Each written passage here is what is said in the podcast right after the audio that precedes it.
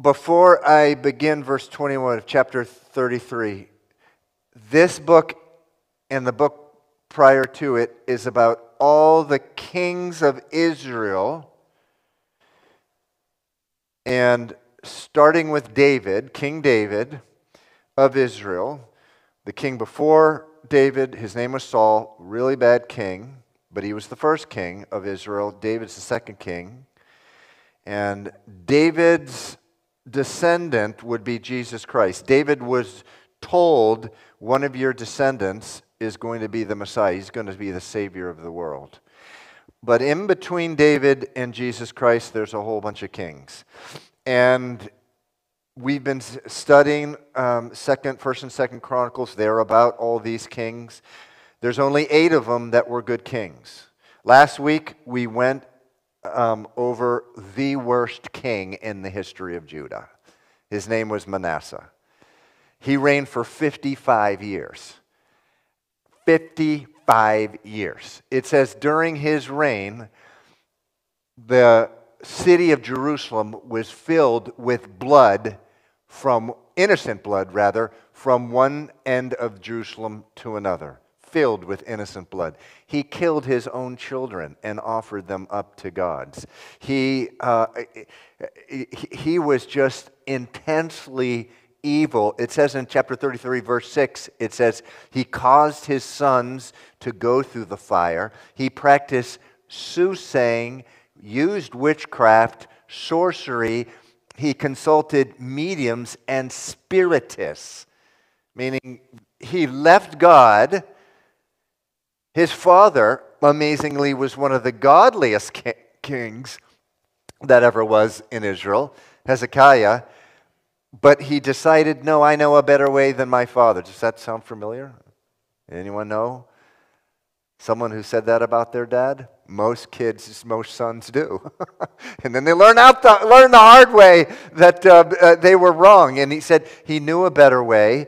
And, and so it, he was just unbelievable. It says he seduced, verse 9 of chapter 33, the rest of the inhabitants of Jerusalem to do more evil than the nations whom the Lord had destroyed before the children of Israel. So um, it was just a time. This is 55 years. This is not just a couple of years.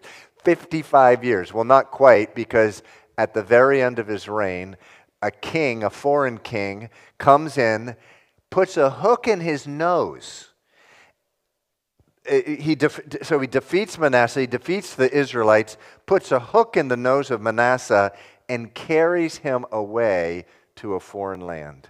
When he's in jail, we read last week. You see what you missed last week if you weren't here?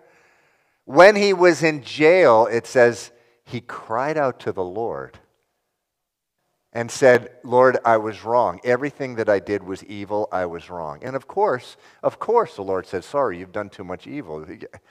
I, am not going to forgive you. No, that's not what the Lord said.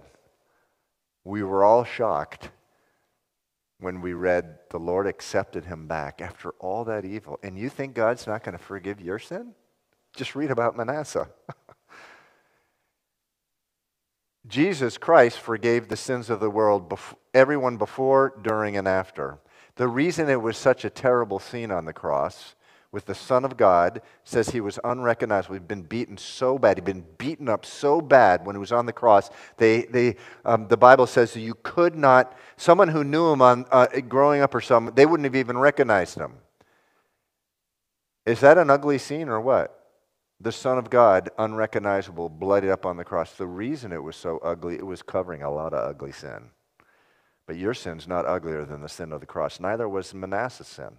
So Manasseh comes back, he repents, he rips down all the foreign altars, the pagan altars, tears them all down, and you're like, I don't know. There's two guys in the Bible. One is Ahab and one is Manasseh. I'm like, it's, it's, it's, it's almost like, Lord, this is kind of sickening. Why did you let this guy back? That's because I have such a little, small view of the grace of God. God's grace is just so extreme. It's so abundant. It's so like nothing we've ever known. He forgives Manasseh. Now, that's where we pick up in verse 21, uh, verse 20. It says, "So Manasseh rested with Manasseh rested with his fathers, meaning he died, and they buried him in his own house. Then his son Amon reigned in his place." His son Amon reigned in his place. Now, surely Amon is going to go, Whoa, I'm going to learn from my dad. I'm going to follow God. I'm going to do just really good things. No, that's not what happened. He had grown up seeing all the evil and all the evil that his dad did, and instead he copied what his dad did before he came to God. Verse 22 says, He did evil in the sight of the Lord, as his father Manasseh had done. For Amon sacrificed to all the carved images which his father Manasseh had made and served them. He did not humble himself before the Lord as his father Manasseh had humbled himself but Amon trespassed more and more. Then his servants conspired against him and killed him in his own house. Just think what people are missing when they're not reading the Old Testament. I mean, you talk about high drama. so the people came and they killed him, they killed the king. It's unclear why they killed the king. Uh, every once in a while, one of the bad kings is killed by his own servants. I can, it only leads me to believe that they were being treated so bad and they saw the king do so much evil, they're like, forget it, I'm just going to kill the king. Doesn't justify it at all, but his servants killed him. Verse 25, but the people of Israel executed, mean they killed all those who had conspired against King Amon. Then the people of the land made his son Josiah king in his place. So, Manasseh, Manasseh's son Amon, Amon gets killed. Josiah, his son, reigns in his place. Josiah is the new king. It says Josiah was eight years old when he became king, and he reigned 31 years in Jerusalem. So he's only eight years old. That means that he had counselors around him who helped him until he was old enough to be king. This, by the way, not only happens in, in Israel, this has happened you know, throughout history when there were kings, every once in a while a king would die, and there's like a two year old who is king. Well, the two year old um, had others around them who would help them until they got of age. That's what happened to Josiah. It says in verse 2 And Josiah did what was right in the sight of the Lord, and he walked in the ways of his father David. He did not turn aside to the right hand or to the left, meaning he was one good dude. This guy Josiah is one of the only people in the whole Bible where it's kind of like another guy named Daniel and also Joseph not Joseph, the father of Jesus, but the Joseph in the Old Testament, it looks like they, they may have never, there's not, nothing recorded that they ever did anything wrong. Now, did, where, did they sin? Yes. But most of the people in the Bible, whatever, Moses, David, um, Hezekiah, uh, Abraham, they did some bad stuff. And that's why the Bible, we believe it because it doesn't, it doesn't hide the sin, the gross sin of some of the greatest people. But Josiah, it doesn't appear that he did. Um, he, there's no recorded time where, wow, he messed up. That's why it says here, it says he did not turn aside to the right hand or to the left. Now, there is uh, there is in chapter 35 we we see something that arguably some people say hmm wait a second Listen, it looks like he did something God told him not to do, but it's not clear. He was definitely a good king. Verse 3 In, uh, rather, for it says he did what was right in the sight of the Lord. Verse 3 For in the eighth year of his reign, so when he's 16 years old, when he is 16, you may be sitting in here, I'm young, I don't have to follow the Lord yet. Well, then, uh, wrong. It says that when he was 16 years old, while he was still young. You guys circle that. While he was still young, he began to seek the God of his father David. And that's a big deal. When a kid's, we'll, we'll, see later on in this chapter, it says people, people, there's certain people who followed God but you can follow God and never seek God. And those are two, two completely different things. There was, in John chapter 6 in the New Testament, there's 6,000 people following Jesus. And it appears that as soon as they found out that, huh, giving, Je- giving my life to Jesus really means giving him control of my life, over five, it looks like eh, 5,988 turned around and left, and just the 12 apostles were left. They were followers of Jesus Christ, but they were not seek, they didn't seek him, meaning with their heart. It says Josiah sought him with his heart. And we talk, we've been talking a lot about this word seek. Seek the Lord is really what God wants from you. He doesn't want you to imitate him. And we've said this many times on, on Sunday morning, right? Christianity is not about imitating Jesus, it's about what? Seeking, that's right. But it's about Jesus living through you. And so that's why in Galatians 2:20 it says I have been crucified with Christ. It is no longer I who live, but Jesus who lives through me. The life I live in this body, I live by faith in the Son of God who died for me and um, who loved me and died for me. And so um, he's not just imitating the ways of his Father uh, of God. He's just saying, well, let me find out what the laws are and I'll do those laws. No, he, he wants, he's seeking God in the sense that I want to know you, God.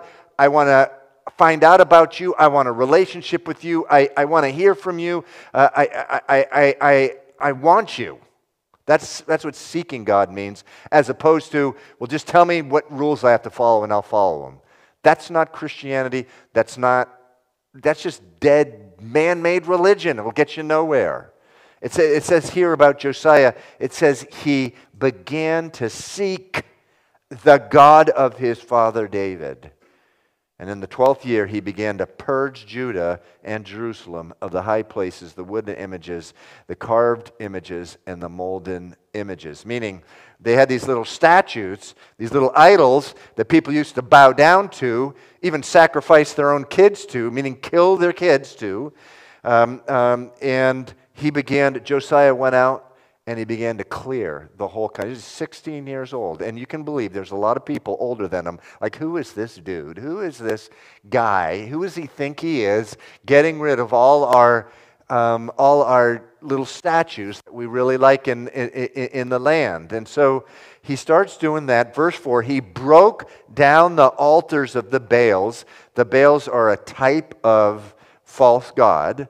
They're, they're a, a type of idol that they used to, to set up and bow down to. They broke down the altars of Baal in his presence and the incense altars which were above them. So they used to like, you know, burn incense and worship these other gods and this stuff like that. And it says he cut down and the wooden images, the carved images, and the molded images he broke in pieces. He made dust of them, and he scattered it on the graves of those who had sacrificed to them. I mean, this is intense. He ground up these statues. He, whatever, they were made of concrete or whatever, they clay or whatever. He b- b- got them into powder. Um, he d- drove them into powder, and then he scattered them over, it says, the graves of the people who had sacrificed to these false gods. So here's what's going on there. One of the things they used to do is they used to have these idols on the side of the road. Um, I don't know how many of you have, have been in other countries where they do that. I uh, grew up on and off in Venezuela, and they'd have these little idols by the side of the road. People would uh, worship them. Well, what the, they used to do, the people who worship the idols, they say, I want to I wanna, I wanna be buried right around this, this idol. And so there's these tombstones all around um, this, this idol. Josiah grinds up the thing that was being worshiped, this false god, this idol, and then he grinds it up into powder and just puts the powder over everyone's um, grave site that had decided to be buried there. It was a statement to all the people that this is uh, uh, uh, I'm just going to defile what's defiled. I'm, I, am just really, he, he's trying to send a message out. What has been going on in this country is not okay. Verse um, 5 He burned the bones of the priests on their altars and cleansed Judah and Jerusalem.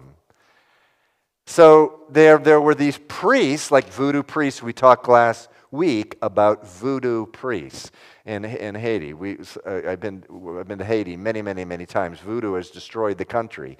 And there's these voodoo priests. What, what he did um, is he, was making a statement to the whole country because uh, basically, like Haiti is, is, is under so much calamity today because of their religion, I believe. I mean, there's other factors too, but I think most Christians believe that that is first and foremost. That's probably the, is the issue of why the country is in so much trouble. The, the, he, he, he, these priests had died. He, their, their bones were buried. He, he, he digs up their bones and, and he burns the bones of the priests on their altars. And it says he cleansed Judah and Jerusalem. He's just, he, he, he's making a statement to everyone this is not okay.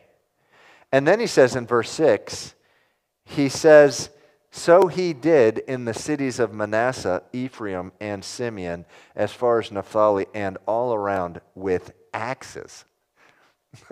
this guy is intense. So we've said this before.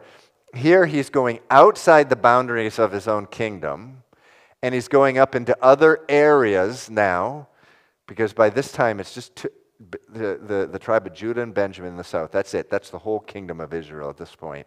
He goes up into these other areas outside where the former 10 tribes of Israel were, and he burns up the bones of those priests, and he does the same thing. Now, amazingly, we were, we were in this before. But in, uh, in the book of, um, oh my, did I lose it? In the book of, um, I think it's First Chronicles chapter 13. Whoa, whoa, whoa, whoa. How did I lose that? No, yeah, nope, that's not it. Hmm, hmm, hmm, hmm. Just one second here.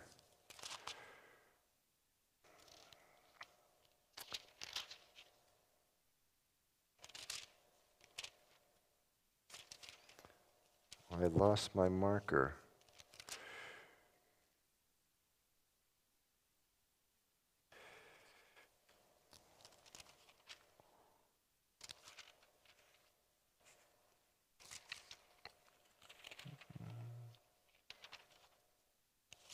Or is it Second Kings?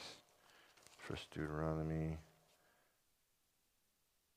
Uh, First Kings chapter 13.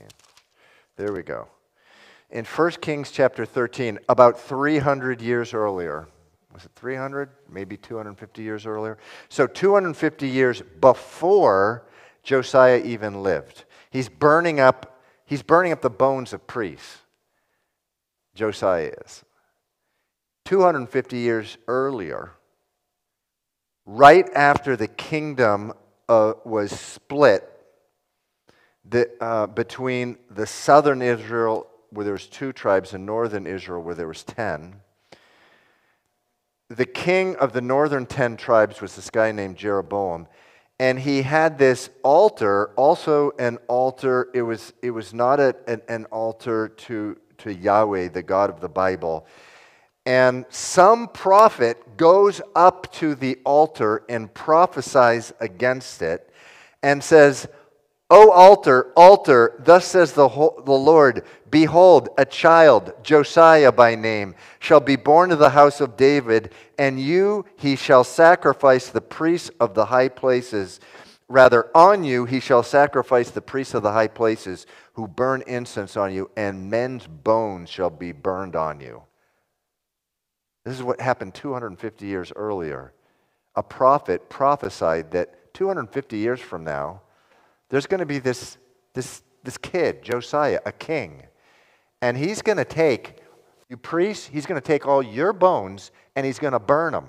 And he's going to take the ashes and he's going to throw them on this altar. That was 250 years earlier. See, in the Bible, you have these prophecies of things that are going to happen in the future. And so today, we're actually reading about how they all come to fruition. And so, um, and so they come to, to, to fruition here in this, in this chapter where he's burning the bones of these priests. So in verse 7, he says, When he had broken down the altars and the wooden images, and he had beaten the uh, carved images into powder and cut down all the incense altar throughout all the land of Israel, he returned to Jerusalem. And so he did it himself with like he was present. He's the king, and he could have said, Hey, you guys, uh, generals, colonels, captains of the army, go off and destroy all these pagan false god altars. But he didn't do that. He actually went personally to these places and did it. Verse 8 In the 18th year of his reign, when he had purged the land and the temple, he sent Shaphan, the son of Azaliah, Maaseiah, the governor of the city, and Joah, the son of Joahaz, the, a recorder, to repair the house of the Lord his God. So remember, his grandfather Manasseh reigned for 55 years, and for 95% of the time was incredibly evil. And the temple of God, meaning the church at the time, just crumbled apart because no one cared about it. No one was going there really other than to worship a false God. And the, the temple in that 55 year period had fallen apart. It's a very sad thing when churches begin to fall apart because no one's going to them today. And it was a sad thing then. But this king comes in and he, he orders a bunch of people listen, you guys need to go to the church, which at this point it's not the church, it's the temple, and repair it. Verse 9. When they came to Hilkiah, the high priest, they delivered the money that was brought into the house of God, which the Levites, who are the church workers, who kept the doors had gathered from the hand of Manasseh and Ephraim, from all the remnant of Israel, from all Judah and Benjamin, and which they had brought back to Jerusalem. Then they put it in the hand of the foreman who had the oversight of the house of the Lord, and they gave it to the workmen who worked in the house of the Lord to repair and restore the house. So they got a whole bunch of money instead of like going out on the weekend and partying with it or whatever. God loves a party from time to time. He really does. He orders in the book of Deuteronomy, he orders them to have parties as long as he's the center of the party. But this, this money wasn't used for parties, it was uh, used to repair the church, repair the temple here. It says, verse 11, they gave the money to the craftsmen and builders to buy hewn stone and timber, meaning wood for beams, and to floor the houses which the kings of Judah had destroyed, meaning the church, the temple, had been basically destroyed. And so this young king, he's just about 16 to 20 years old now. He's ordering everyone listen, we got to return to God, build the house of God back up again. Verse 12 the men did the work faithfully. Their overseers were Jahath and Obadiah, the Levites. I have a grandson by the name of Obadiah.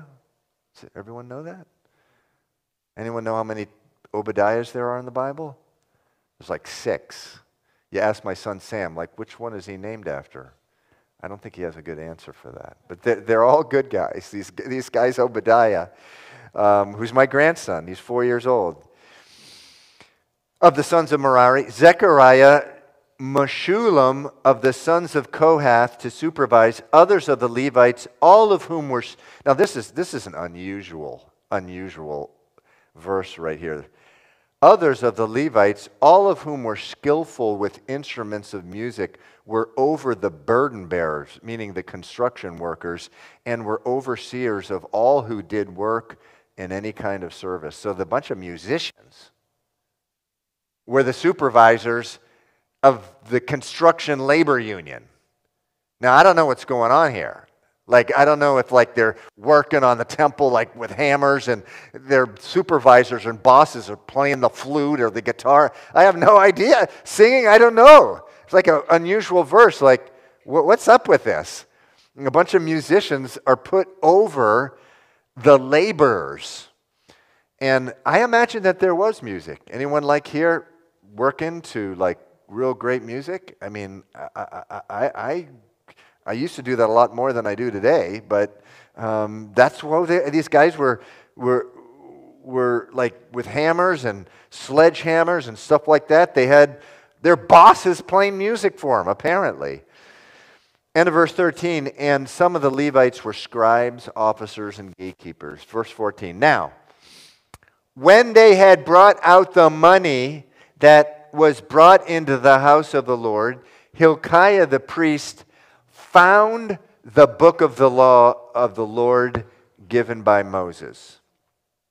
He found the Bible. In, in, other words, so they're repairing the church, they're repairing it. And it says, they found the Bible. Like, what? What's that about? The Bible had been lost. These guys didn't, they did not have a Bible. That's how bad, remember, 55 years the evil king had reigned. 55 years. In that time period, they didn't care about the Bible.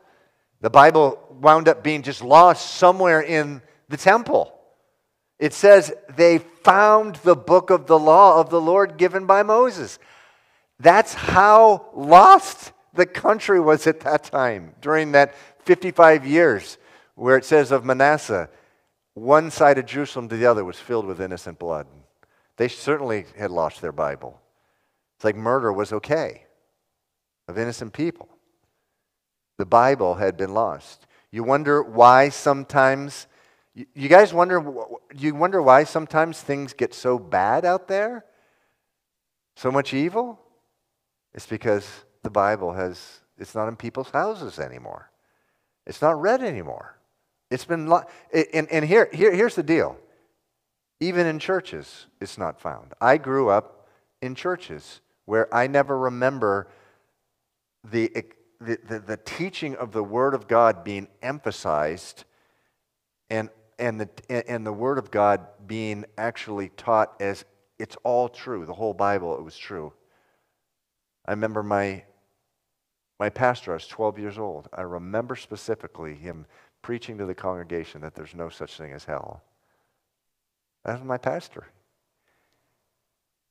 And I remember him saying, There's no such thing as hell. Hell is like if you live a real bad life on earth, when you get to heaven, you're not going to like it. It's going to be hell for you. This is from a pulpit. this is what I heard growing up. In a sense, the Bible had been lost. In many churches, it's the same thing. The Bible's been lost. They're not, they're not reading it anymore. And then we wonder why things get so crazy in churches and, and, and in and out of in, in and outside the church. They found the book of the law, verse 14. Verse 15, then Hilkiah answered, this guy Hilkiah, he's a priest. Remember, this is the Old Testament. In the New Testament, we have one priest. His name is Jesus Christ. But um, in the Old Testament, the, the Jews had their, many different priests. This guy, Hilkiah, verse 15, answered and said to Shaphan the scribe, I have found the book of the law in the house of the Lord. I found the Bible. And Hilkiah gave the book to Shaphan. Shaphan carried the book to the king, bringing the king word, saying, all that was committed to your servants, they are doing, meaning they're building, they're rebuilding the house of God. Verse 17, and they have gathered the money that was found in the house of the Lord and have delivered it to the hands of the overseers and the workmen, meaning we're spending all this money. They have the money. They're rebuilding the church, the temple. Verse 18, then Chaphan, rather Shaphan, the scribe, told the king, saying, Hilkiah the priest has given me a book, meaning the Bible. And Shaphan read it before the king. Thus it happened when the king heard the words of the law, when he heard the words of the Bible, that he tore his clothes, meaning he's filled with fear. He's like, What is going on here? We haven't obeyed the word. We haven't been obeying the Bible. It says he tore his clothes. Then the king commanded Hilkiah, Ahikam, the son of Shaphan, Abdon, the son of Micah, Shaphan the scribe, and Asaiah, a servant of the king. Verse 21 Go inquire of the Lord for me meaning go and, and speak to God for me, and for those who are left in Israel and Judah concerning the words of the book that is found. For great is the wrath of the Lord that is poured out on us because our fathers have not kept the word of the Lord to do according to all that is written in this book. So it's read to him and he realizes half this Bible we have not been following, and we are in big, big trouble. Now, it's one thing that's amazing, if it, this hasn't occurred to you, is that all the stuff that he's done before now, he's torn down idols, he didn't even have the Bible. It's like they, they, he was a righteous guy. He had learned from uh, his, the, apparently he was surrounded by godly men and women who were telling him, okay, this is what we've heard is the right thing to do. But they actually didn't have the book of the law. Of course, when they say they found the Bible, it's probably about a third of this. But, but, but it, because it, the, the, Bible was written over centuries and centuries, by this time, you know, there's probably even less than a third that, that, that was there. But that, that says a lot about this guy that, that he was hearing from God's Spirit, he's hearing from the Holy Spirit that he needs to go out and destroy all those idols. He did it before he even found the Bible. But then when he found the Bible, it said he was he tore his clothes. He was filled with fear. It says, Great is the wrath of the Lord, meaning God's really angry at us. And it says, Great is the wrath of the Lord that is poured out on us, meaning the anger of God is going to come and he is going to destroy the city because we have been very evil. And so, like, what might have he been looking at at this time? I, you know, I don't, I don't know for sure um, what he has been, what he's looking at at this time. Um, it's possible that he is reading um, Deuteronomy 28, which is the law which says in verse 58 If you do not carefully observe all the words of this law written in this book, it says, The Lord will bring on you plagues, sicknesses, diseases of Egypt. He says, You will be left few in number. The Lord will uh, scatter you among all the other nations from one end of the earth to the other.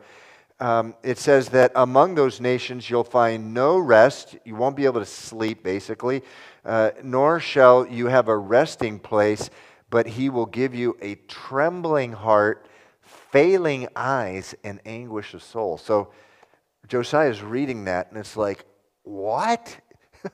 this is going to happen to us because we have been disobeying all of this. And, and he says to his, his people that work for him, please go and speak with the prophet and ask them what's going to happen to us because we're clearly in big trouble, is what is going on here. On Sunday mornings, we are in the book of Galatians. And in Galatians, it says, in Galatians chapter um, 3, verse uh, 24, it says, The law, meaning the Old Testament law, is a tutor that brings us to Christ so that we might be saved. What that means is the law, like what Josiah was reading, when we read it, it forces us to cry out for a Savior. It forces out to cry out to God and say, Forgive me, save me. That's what it does. When you, when you read the law, it's like, wait a second, I haven't, I haven't been obeying any of this. And then when you re- read the penalty for the law, which is death and hell, that will drive you to God saying, Please, somehow save me because I'm going to hell based upon everything that this book says. And it's at that point that Jesus says, Well, ask me to come into your life. Knocking on the door of your heart. If you ask me in and you give up your right to your own right, uh, to your own life, and say, God, Jesus Christ, come in and save me. Jesus, Jesus says in Revelation 3:20, I will come in and I'm going to dine with you. I'm going to have a meal with you, meaning he'll have a relationship with us. The law is a tutor. You know how some, some people have tutors in school? But this tutor brings you to Jesus Christ. It, it, it says, listen, you need, you need Jesus Christ is, is, is what the law does. And so that's what happened to Josiah here. He's driven to the Lord. He's like, go find a prophet, find out what's going to happen to us because we are in big trouble. Verse 22. So Hilkiah and the king had. So Hilkiah and those the king had appointed went to Huldah the prophetess there are not only male prophets in the Bible, there's female prophets called prophetesses. You guys remember Philip in the New Testament? He had four daughters. They were prophetesses. Well, here's a prophetess. Her name is Huldah. I don't know why. I just love saying that name. Huldah. Huldah. I don't understand why none of you women have named your children Huldah. We do have a few pregnant women right now in the church. Um, you know, they, they, they, can, they, they can do it. Huldah. Adiola's next child, next girl, Huldah. Hilda or Hulda? Hilda. Okay. So, anyway, her name is Huldah, the prophetess, the wife of Shallum, the son of Tokhath. So, you know what's cool about what I think about this? If someone like, if someone at your work or whatever asks someone else at your work, you know, I really want to find about find out about who God is. Is your name going to be brought up? Oh, I, I, I, there's this guy named Eldon, and I know he knows God. Let's go to him. Is that you? I, actually, I know that would happen with Eldon at, at his workplace. Are you known as, a, as someone who, who loves Jesus Christ? This is who we want to become. Re- remember that glorious verse we were on Sunday morning? Paul said, My dear children, for whom I labor in birth until Christ is formed in you. That's the purpose of our life for Jesus Christ to be formed in our life, for us to be transformed into the likeness of Christ as Jesus is living through us.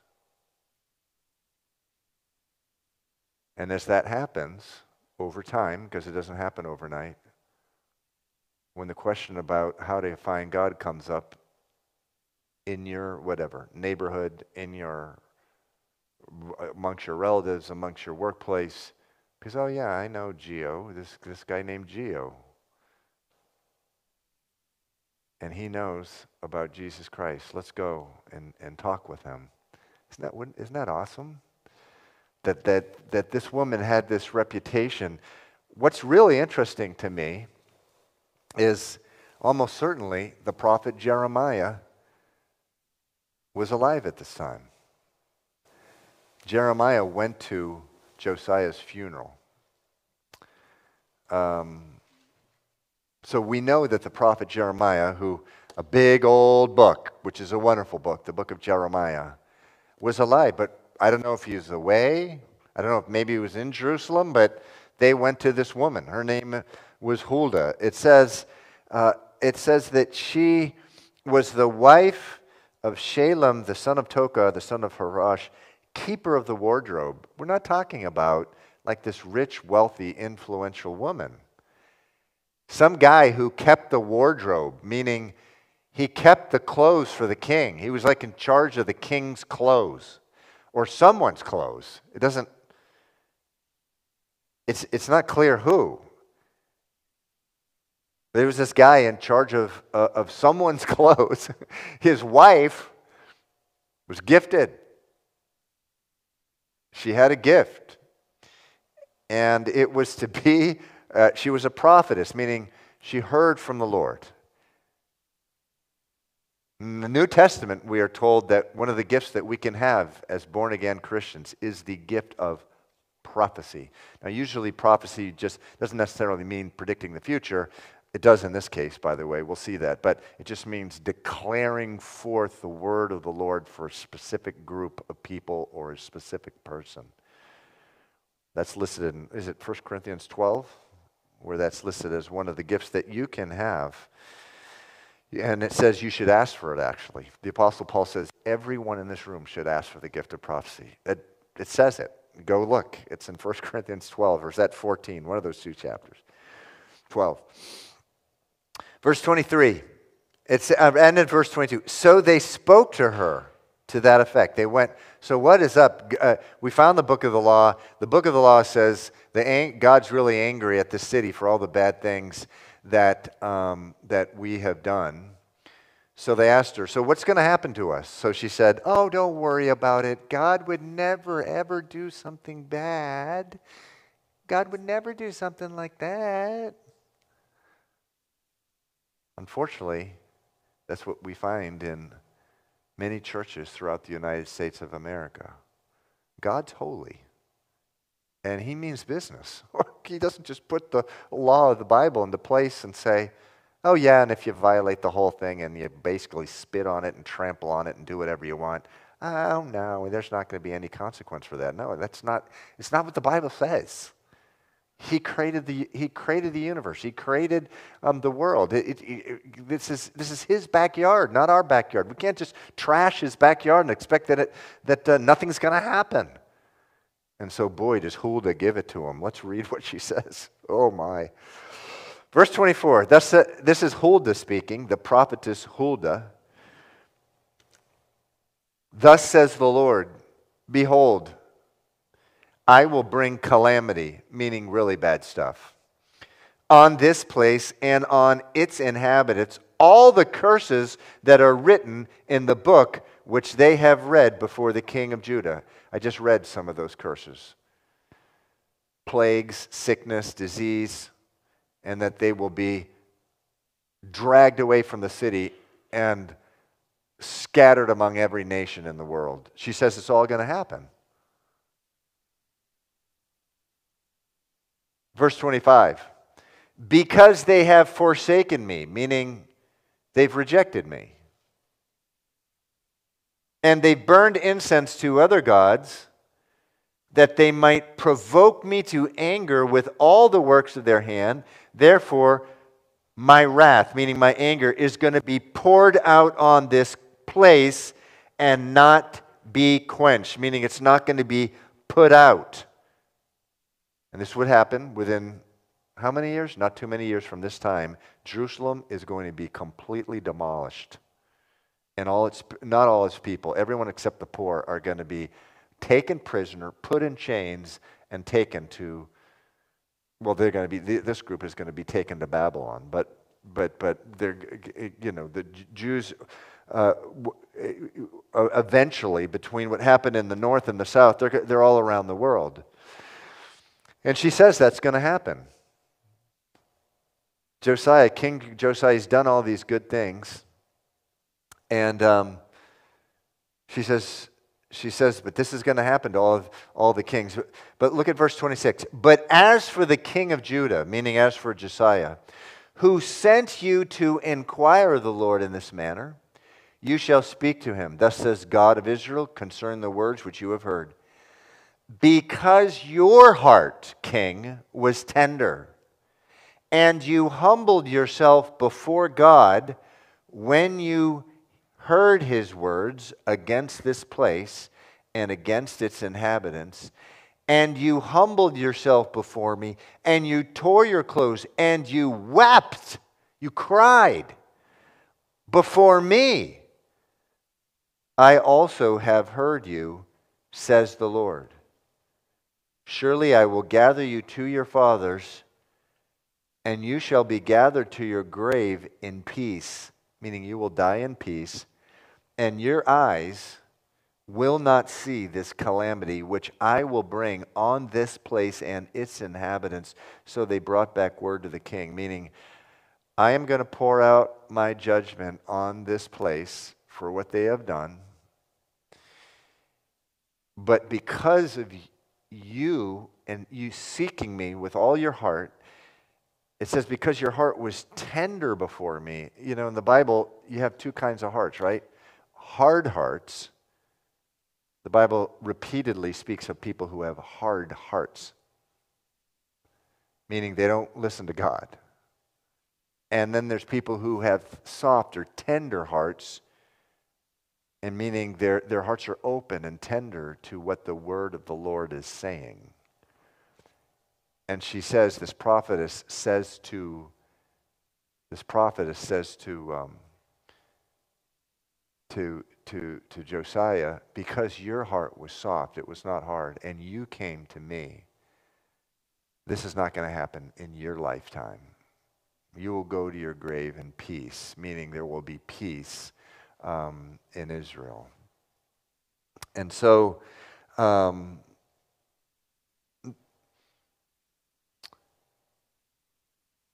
so what's going on at this time is that there was it wasn't a it wasn't a, rev, a widespread revival.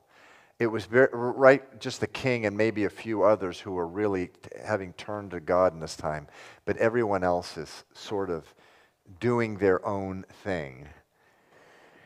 So they brought the, um, back the word to the king. Verse 29 Then the king sent and gathered all the elders of Judah and Jerusalem. The king went up to the house of the Lord with all the men of Judah and the inhabitants of Jerusalem, the priests and the Levites, great people, great and small. And he read in their hearing all the words of the book of the covenant which had been found in the house of the Lord, meaning he actually, he actually, instead of just saying, oh, God is just going to uh, destroy this place and these people, I, I'll just let the people be judged, let them all go to hell. No, he doesn't do that. He actually makes all the people come to Jerusalem and he personally reads the law to them. And from time to time, I see this mentality in the church. Not in our church, but the larger church. And there's certain, certain doctrines that can lead people there where they just look out at the world and like they're, so, they're all so evil. They're all going to hell. I'm not going to tell anyone about Jesus. They're all just all going to hell. We're never told to be like that. We're told to go pe- tell people about Jesus, tell people about salvation. Uh, whether or not they're going to accept it, that's what we, that's what we learn throughout the Bible. So he goes and he, he reads um, this. Verse 31 Then the king stood in his place and made a covenant before the Lord to follow the Lord, to keep his commandments and his testimonies and his statute with all his heart, with all his soul, to perform the words of the covenant that were written in this book. And he made all who were present in Jerusalem and Benjamin take a stand. So the inhabitants of Jerusalem did according to the covenant of God, the God of their fathers.